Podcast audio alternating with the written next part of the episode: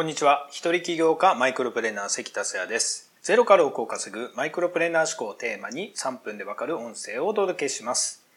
いつも聞いてくださりありがとうございます。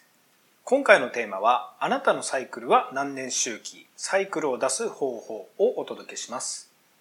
今回はスピリチュアル的な要素も若干あるかもしれませんが、あなたのサイクルを出す方法をお伝えします。人には好調不調などの波があります。不調の時に頑張ってもいい結果が出にくいです。逆に好調の時に活動すれば思った以上に結果が出るでしょう。心身の状態は1日の中でも変わりますし、1ヶ月、1年など大きい単位で見るとより大きな波が見えてきます。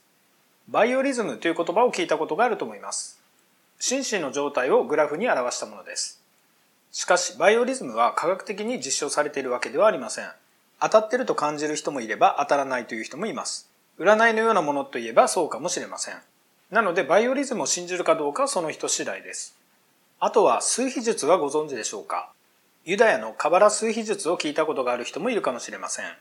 この数秘術では9年周期があります。占いといえば占いの部類に入るかもしれませんが、ピタゴラスの定理で有名な古代ギリシャの数学者ピタゴラスが発案者と言われていて、統計学を用いたものとして今は体系化されています。数秘術とは1から9の数字で自分の運命を知るというものですが、数字は世界共通、宇宙も数式で表すことができますよね。数字の一つ一つには何かしらの意味やパワーがあるということはなんとなくでもわかる気がしませんか？一時期数秘術の専門書を何冊か読み漁って自分の運命数などを出して書き出したことがあるのですが、なかなか面白いものでした。ただ今回は数秘術を教えたいわけではありません。やはり人間にはリズムがあるのが確かで、大体一定のものがあるのではないかというのが僕の持論です。自分のリズムが分かれば、いつ新しいことを始めたらいいのか、いつ流れに乗ったらいいのか、どれくらいで成果が現れるのか、なんてことが分かってきます。そこであなたにやってもらいたいことを今から言います。それは自分詩を書くことです。簡単なものです。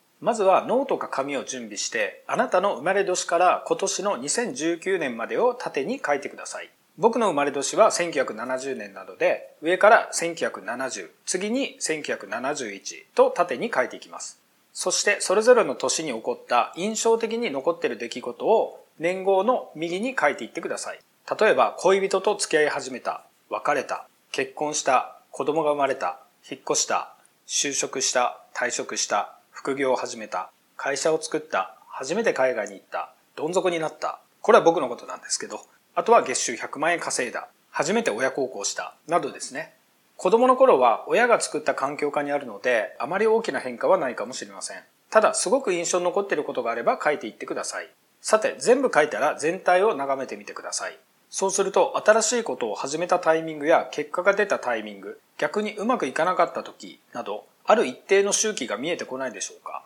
ほとんどの人は20代以降からの周期がはっきり出てくると思います。多少のズレはあるかもしれませんが、おそらく何年か周期で起こっているはずです。数秘術では9年周期とありましたが、僕は7年周期で起こってました。実はこの7年周期で調べてみると、黒川伊保子さんという方が、何やらブレインサイクル、脳内周期という概念を書いている本を出してまして、人は一定の刺激に対して7年で飽きる脳を持っているとのことです。人の骨髄液が7年で全て入れ替わるということで、免疫システムも7年で入れ替わるため、最初は刺激を感じていたものも7年経つと刺激がなくなり飽きてしまうということらしいのです。ただ、ブレインサイクルは科学的根拠はないようなので、話半分でいいと思いますが、僕自身秋っぽくて実際に7年で変化してたので、どうやら僕にはブレインサイクルがあるようです。あなたはいかがでしょうか？自分のリズムをつかんでアクセルの強弱をつけて頑張ってみると面白いかもです。それでは今回は以上です。最後までお聴きいただきありがとうございました。それではまた明日。